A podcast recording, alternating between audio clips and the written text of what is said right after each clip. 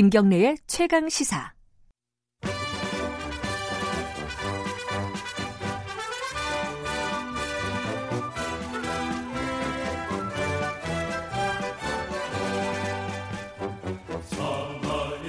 네, 깜짝 놀랐습니다.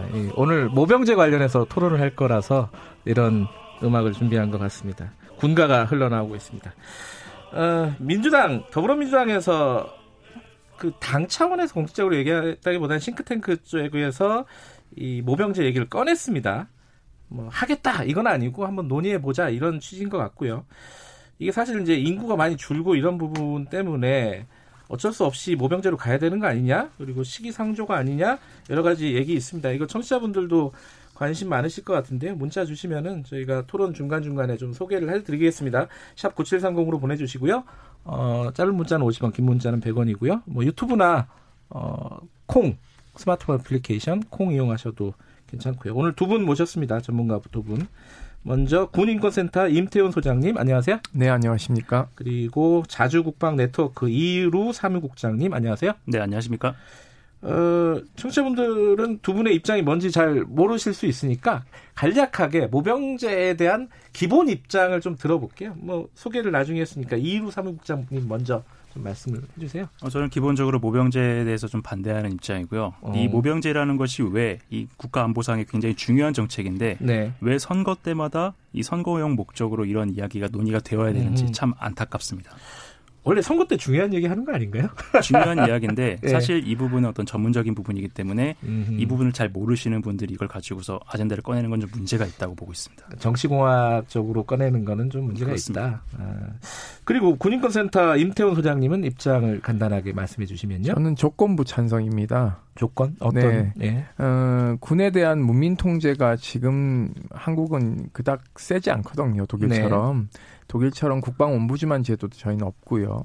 그리고 평화헌법이고 문민우위 헌법임에도 불구하고 네. 의회가 여전히 국방부를 통제하는 기능이 약해요. 예. 그러니까 대통령만이 군을 통제할 수 있거든요. 음흠. 그렇다면은 각종 병영 부조리나 최근에 발생한 계엄령 문건에서의 내란 음모라든가 음. 이런 것들을 강하게 통제할 수 있는 제도 장치를 마련한 다음에 저는 직무 혼합제로 조금 가다가 아. 모병제로 전환하는 것을 장기 과제로 논의해야 된다. 앞서 우리 이루 국장님이 말씀하신 것처럼 선거철에만 논의되는 거는 좀 부적절한 건 맞습니다. 음. 물론 선거 때는 중요한 얘기는 하지만 네. 저는 이후에도 계속 지속돼야 된다고 보고 있습니다. 이 논의가. 그러면요, 사실은 어 지금 징병제와 모병제를 좀 섞어서 진행을 하면서 어, 장기간의 과제로 좀 논의해 보자. 여기에 대해서도 이, 이루 국장님은 찬성하실 거 아닌가요? 이거 어떻게 보세요? 이거는? 저는 이 부분에 대해서 아직 반대 입장인데요. 아 지금은 그런 어떤 혼합형도 시기상조다. 혼합형을 하는 국가들이 굉장히 많고 사실 예. 냉전이 붕괴되고 나서 이제 90년대부터 과거 징병제를 채택했던 국가들이 모병제로 전환해서 이제 그것을 시행한 지 한 10년, 20년 정도 지났거든요. 네. 그러면 이제 이걸 그 해외 사례들을 가지고서 우리가 분석을 해볼 수가 있는데 대부분의 국가들이 실패한 것으로 나타났어요. 어, 그래서 우리가 하다가 혼합제를 뿐만 아니라 모병제가요. 아, 그래요? 그래서 이것을 음. 잘 놓고 보면 네. 우리가 과연 현재 어떤 사회적인 구조라든가 경제력에서 모병제를 가는 것이 바람직한 것인가 정말 진지하게 재고를 해봐야 됩니다. 실패를 했다라면 구체적으로 어떤 부분을 실패했다는 거예요? 모병제를 시행했다가 징병제로 되돌아가는 국가들 예를 아. 들어서 지금 동유럽 국가들이 그러한 사례들이 굉장히 많고 그래요? 모병제를 이게 실패다라고 판정이 나지 않았음에도 불구하고 현재 여기서 일어나는 각종 온갖 부조리라든가 문제점들이 독일군이나 일본 자위대 음. 같은 경우에 심각하게 나타나고 있거든요. 음흠. 이런 부분을 우리가 면밀하게 볼 필요가 있습니다. 어떻게 보세요? 이 지금 말씀이 뭐 저는? 일리 있는 말씀이고요. 그래요? 그럼에도 음. 불구하고 그 길은 한번 가봐야 된다. 왜냐하면 지금 인구 절벽 시대가 오고 있어요. 네, 2020년이면 어, 가용 인력이 굉장히 현저히 떨어지거든요. 그리고 음. 2025년 되면은 한 2만 명 정도의 징집 가용 인력이 모자랍니다. 그러니까 이 인력을 어떻게 대체할 것인가를 놓고 우리가 현실을 봤을 때 네. 징병제에만 계속 매몰된다면은 60만 대군을 유지할 수 있는 건 유지할 수 없는 건뭐 예. 불을 보듯 뻔한 것이고요. 예. 그러니까는 제가 어, 이 모자라는 부분을 어떻게 할 것인가에 대한 논의를 초점을 맞춘다면 네. 어, 직무 호- 혼합제가 어, 도입돼야 되지 않겠냐는 말씀을 드리는 거예요. 왜냐하면 음. 인구를 갑자기 없어지는 저출산인데 우리가 해외에서 용병을 사올 수도 없지 않습니까? 네. 그러니까 결국은 국내에서 어 직업 군인을 더 늘리는 방식으로 갈 수밖에 없다. 그리고 지금 60만 대군에서 조금 더 줄일 수밖에 없지 않느냐 이런 말씀을 드리고 싶습니다. 그러니까 현실적으로 인구가 줄 수밖에 없는 상황이라면은 이 모병제, 어, 징병제가 현실적으로 가능할 것이냐 이 부분에 대한 문제 의식이 있잖아요. 그건 어떻게 보세요, 국장님은? 아주 간단한 간단한 문제인데 예. 제가 예를 한번 들어볼게요.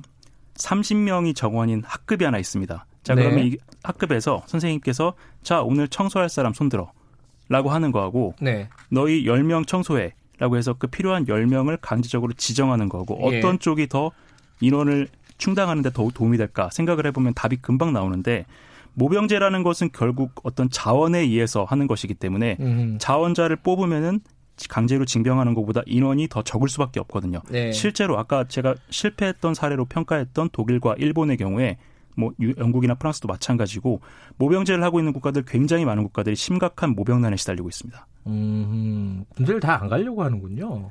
20대 초반이 가장 적정한 연령인데 사실 우리나라 같은 경우에 고등학교 고3 때까지 정말 뭐 세계 최악의 어떤 그 입시 시스템에 의해서 고통받는 네. 학생들인데 이 학생들이 이제 19세, 20세 성인으로 나와서 이제 자유를 만끽하려고 하니까 너 군대 가.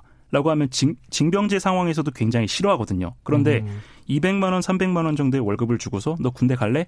라고 한다면 이 군대라는 곳은 월급을 얼마를 주든지 간에 인간이 가장 좋아하는 그 자유를 박탈한 집단이기 때문에 이 집단에 아. 가라라고 한다면은 누가 가겠습니까? 실제로 일본 같은 경우에 일본 자위대가 계속 모병제를 진행을 해왔습니다. 근데 이 모병제가 평균적으로 매년 모병률이 70%대에 머물고 있고요. 아하. 일본 자위관 전체 자위관의 40% 이상이 40대입니다. 어허. 굉장히 고령화가 진행이 됐고 현재도 진행이 되고 있어요. 현실적으로 좀 어렵다 모병 자체가 그 젊은이들이 안 가려고 한다. 이것도 일리 있는 지적인 것 같은데요. 뭐 모병관들이요 예. 거리에 나가서 모병하기 굉장히 어려운 건 사실입니다. 음. 근데 그게 처음부터 어려웠다라기보다는 갈수록 직업군이 다양해지고 또 군대보다 더 좋은 직업이 생기니까 젊은이들이 음. 안 가려고 하는 특성은 있죠. 그러다 보니까는 대학을 전부 전액을 어 장학금을 준다던가 음흠. 하는 여러 가지 뭐 세제 혜택이나 또 특히 미국 같은 경우 경우에는 이제 시민권을 어, 획득할 수 있는 아, 그런 그 군대에 가면요. 예, 예, 그렇게 되, 기 때문에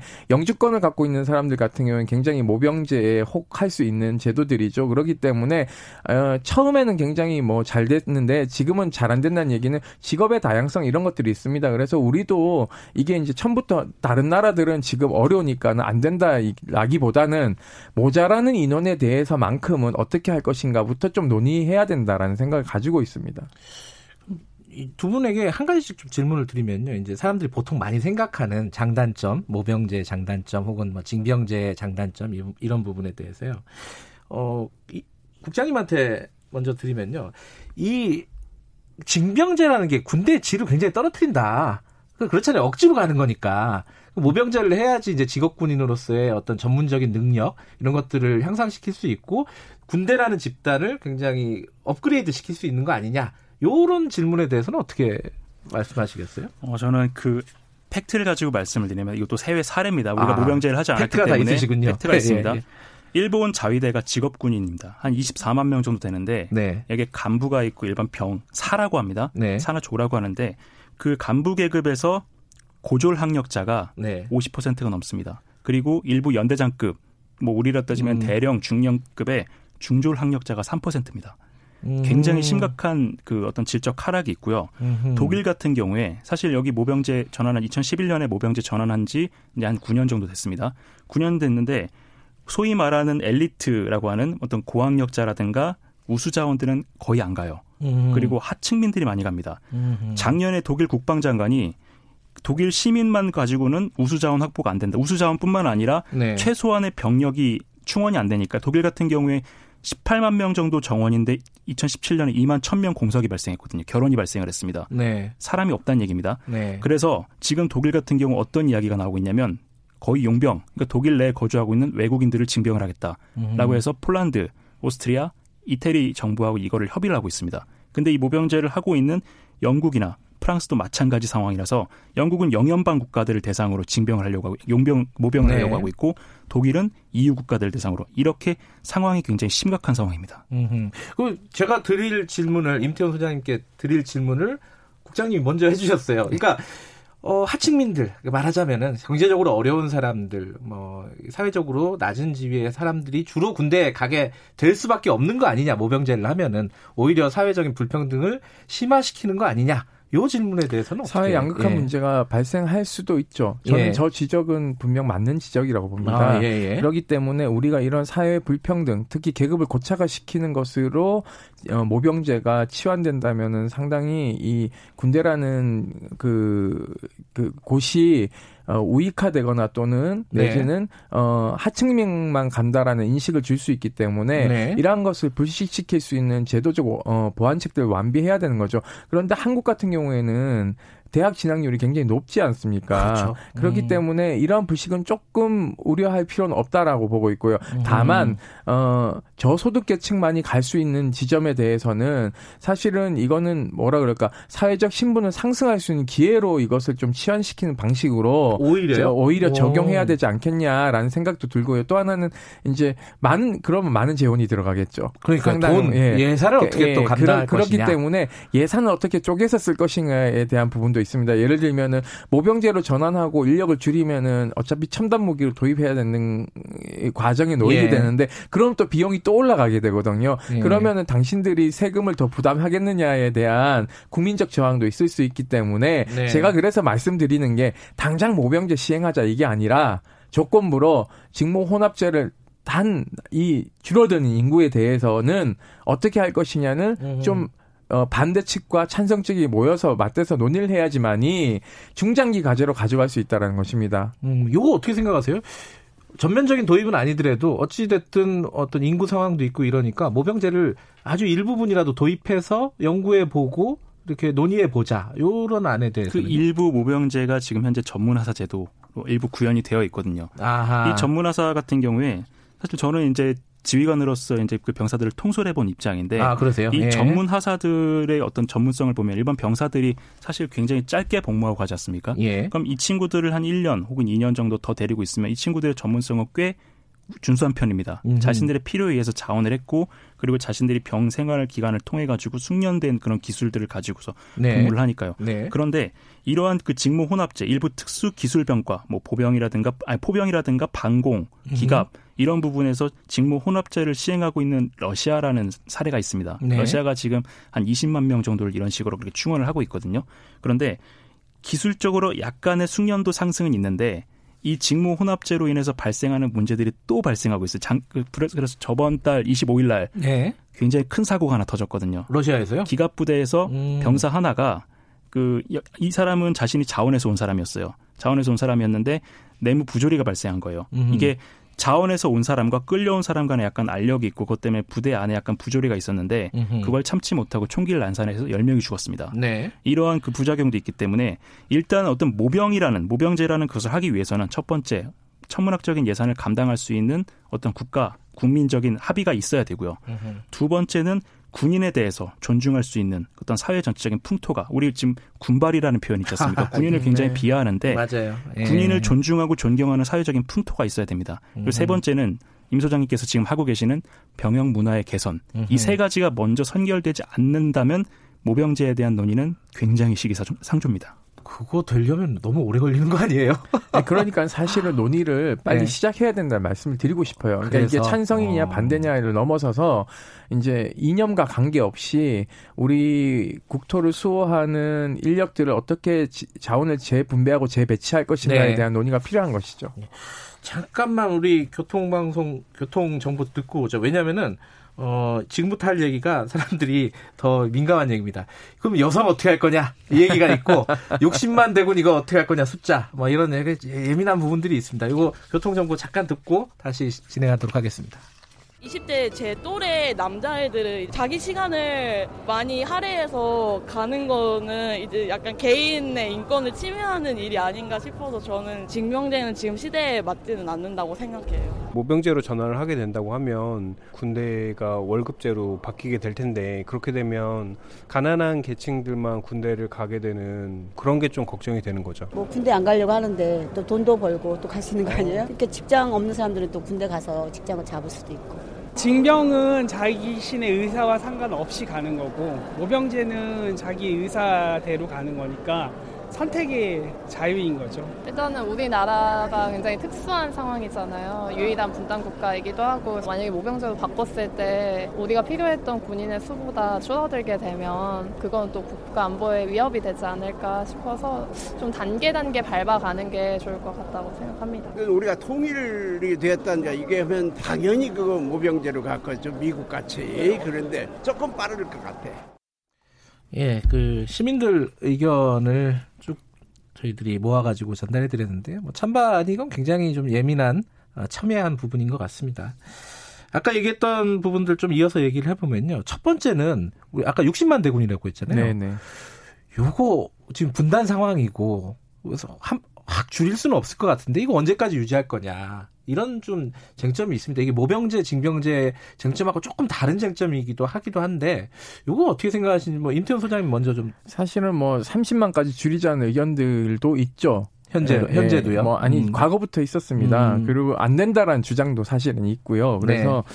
이제 이 숫자를 이제 30만이냐 60만이냐를 놓고 이제 싸울 문제가 아니라 앞서 네. 얘기 드렸듯이 인구 절벽 시대에 어떻게 그러면 맞게 50만으로 줄일 것인가 뭐 지금 계획은 50만으로 줄인다라는 계획도 있고 네. 그런데 저는 숫자도 되게 중요한 지점이지만은 양적인 양, 질적인 군대를 어떻게 양 양성할 것인가가 더 중요하다고 음. 보고 있습니다. 그런 측면에서 어 자꾸 제가 말씀드린 건 직무 혼합제로 조금 그래도 네. 더 가용적으로 가야 된다라는 말씀을 드리고 싶고요. 그리고 어, 이 병사들이 사실 숙련도 얘기하는데 이제 복무 기간이 줄어들지 않습니까? 네. 숙련도 굉장히 떨어지고 이러기 때문에 저는 이제 유급 하사도 좀 더 늘려야 된다고 보고 있고요. 그리고 과연 이 계급 정년을 계속 유지할 것인가도 좀 논의해봐야 될 필요는 있다고 봅니다. 우리 음. 지금 계급 정년을 박근혜 정부에서도 완화하겠다 그랬는데 일도 완화하지 않았거든요, 실제. 네. 그러니까 이분들의 직업 안정성이 해쳐지는 해치고 있는 건 사실이거든요. 그래서 네.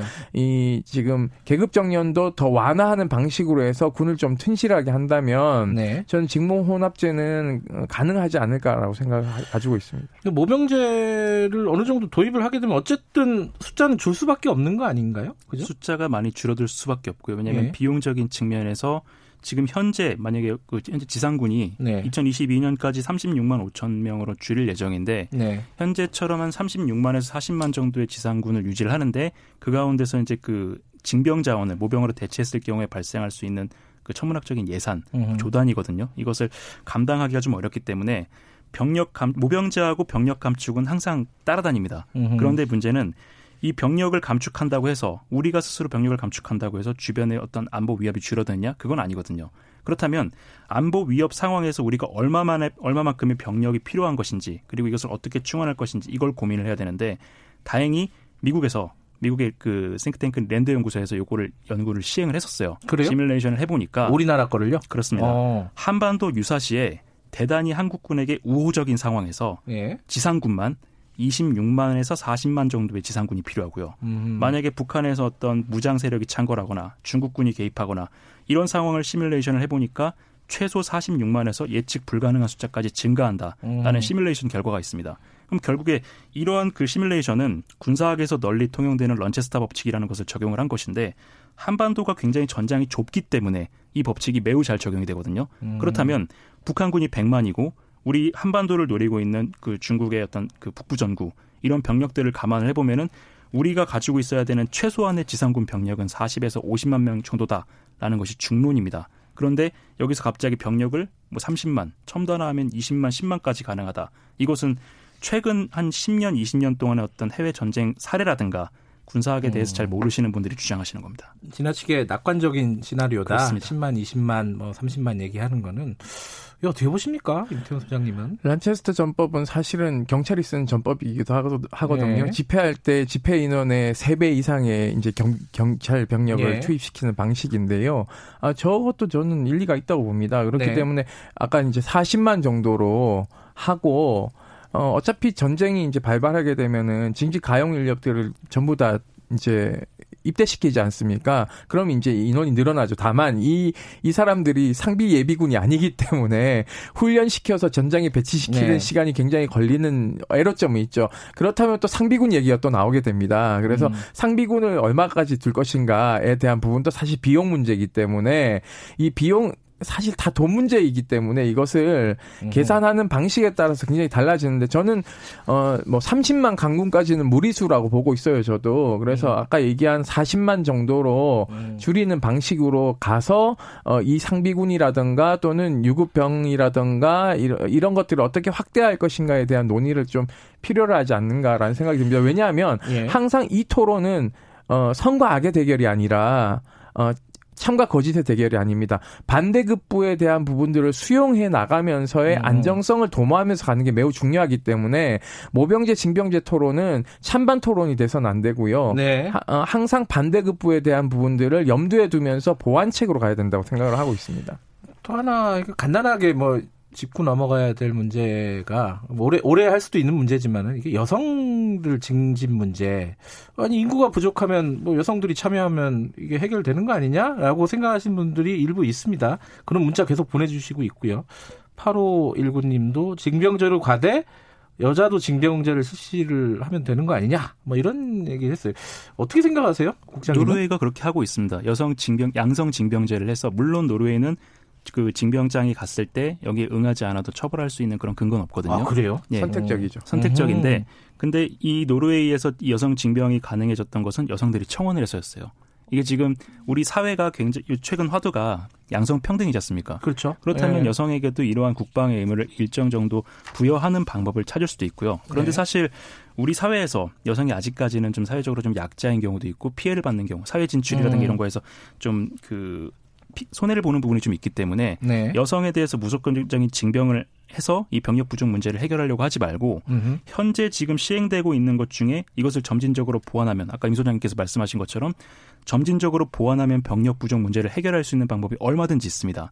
사실 이 문제에서 가장 전문적인 게 군인데 군 그 지난 바로 직전 참모총 육군 참모총장이었던 네. 김영우 대장이 이 관련된 연구를 굉장히 많이 했습니다. 네. 가령 예를 들어서 유급 지원병 전문화사를 네. 좀더 많이 늘리는 방법 그리고 이스라엘처럼 상비군의 축소가 불가피하다면 예비 전력을 정예화시켜서 예비 전력의 어떤 그 정예화된 예비 전력이 전쟁에서 좀 더 많은 역할을 하도록 하는 그러한 방안들이 있거든요. 이런 것들을 제가 직접 연구를 해봤는데 육군에서 과제를 받아서 연구를 해봤는데 비용 대 효과 측면에서 굉장히 뛰어납니다. 음. 육군에서 지금 시범적으로 시행하고 있는 그 비상근 예비역 간부 복무제도 이런 같은 경우에도 비용 대 효과 측면에서 굉장히 우수한 자원을 충분히 그 유치할 수 있는 그런 제도거든요. 음. 이런 것들을 좀 검토를 해보면서 진행을 해나갈 필요가 있습니다. 그 비단 뭐 여성 얘기만 한, 하시는 건 아니었죠 방금 얘기는? 예 그렇죠? 맞습니다. 그 임 소장님은 어떻게 하세요? 여성의 참여를 어떤 방식으로 늘려야 될지 뭐 이 부분에 대해서는? 저는 이제 노르웨이 사례는 좀 다르죠. 노르웨이는 네. 여성 인권이 엄청나게 신장된 가운데 네. 어 우리처럼 나도 가니까 너도 가라는 식으로 어 음, 이제 그, 성비 그렇죠. 성비 대결로 있죠, 가, 우리는 예, 지금. 이게 아니라 네. 어 여군과 남군이 같은 생활관에서 숙소를 같이 써요. 네. 우린 상상할 수가 없는 거죠. 그러네요. 예. 음. 거기서 옆에 동료가 옷 갈아입는데 같이 옷 갈아입고 하거든요. 음. 근데 우리는 그 그런 방식이 아니기 때문에 여성 징집은 좀 시기상조인 것 같고요. 네. 다만 지금 여군 장교들과 여군 부사관들의 수를 8%까지 확충하겠다라고 이제 얘기를 하는데 네. 저는 이 숫자를 더 늘려야 된다고 생각하고 있습니다. 그러니까 음. 정원 외로 더 늘려도 저는 상관없다고 보고 있거든요. 음. 그 그렇기 때문에 여군 징집에 중요한 게 아니라 여군 지금 모병도 확대하지 못하고 있는데 징집을 얘기한다는 건 좀 시기상조다. 음. 여군도 사실상 우수한 인력들이 굉장히 많기 때문에 네. 이 인력들이 군에 들어와서 소령 진급하고 중령 진급할 수 있도록 중대장 보직도 많이 늘려주고 해야 되는데 지금 숙대가 여군들 지금 가고 있지만 대위에서 다시 돌아온 인력들이 굉장히 많거든요. 음. 그렇기 때문에 이러한 어, 계급 정년을 완화해야 되는 측면도 사실은 우수한 여군들이 빠져나가는 것도 있기 때문에 제가 말씀드리는 겁니다. 아까 그 교실 청소 말씀하셨잖아요. 5456님이 요새는 교실 청소 비로 하는 게 아니라 청소기로 하는 시대다. 그래서 모병제가 가능하지 않느냐. 본인이 여군 출신이라네요. 어떻게 생각하세요? 간략하게 말씀해 주시면. 어, 물론 비유에 대한 비유를 얘기. 한 건데 네. 저는 어떤 사람 그 강제성과 비강제성에서 네. 사람을 그 필요한 인원을 충원하는데 어떤 것이 더 효율적이냐에 빗대서 교실 청소를 음. 말씀드린 것이지 청소기는 좀 말장난 같은데요. 아니, 네. 많이 현대화됐고 네. 어, 그렇기 때문에 예전 같지가 않다 군대라는 게 이런 취지에서 말씀해 주신 것 같아요, 청취자분들. 그래서 제가 아까 네. 병력이 최소 이 정도는 필요하다라는 것을 말씀을 드린 것이고요. 네. 사실 첨단 무기로 이것을 병력을 대체할 수 있다라 그렇게 할 수 없다라는 것은 최근 한 15년, 20년 동안 미국이 수행했던 테러의 전쟁에서 입증이 됐습니다. 그렇군요. 병력이 필요하기 때문에 독일도 지금 2만 명을 증원을 하겠다고 그랬거든요. 정원을. 예. 전 세계적으로 병력을 더 늘려가고 병력의 중요성이 더 그 부각되고 있는 상황인데 여기서 첨단 무기 이것을 대체할 수 있다. 이것은 좀 맞지 않는 이야기입니다. 알겠습니다. 어, 정치권에서 얘기가 먼저 나왔고 어, 사회적으로 좀 뜨거운 논쟁 대상이기도 하고 그래서 두 분을 모셔갖고 간단하게 얘기 들었고요. 어, 임태원 소장님이 아까 말씀하셨듯이 이게 찬반의 싸움이 아니다. 네, 그렇습니다. 예. 어, 뭐 저희 사실 그러니까 선악의 대결이 아니다. 네네. 네. 서로 간에 받아들일 부분이 어디까지인가 한번 확인해보고 뭐 논의는 되고 있는 것 같아요. 그죠? 네네. 네. 다행스럽게도. 알겠습니다. 오늘 두 분 나와주셔서 짧게나마 말씀해 주셔서 감사합니다. 자주 국방 네트워크 215 사무국장 군인권센터 임태현 소장님이었습니다. 김경래 최강기사 오늘 여기까지고요. 내일 아침 7시 25분 다시 돌아옵니다.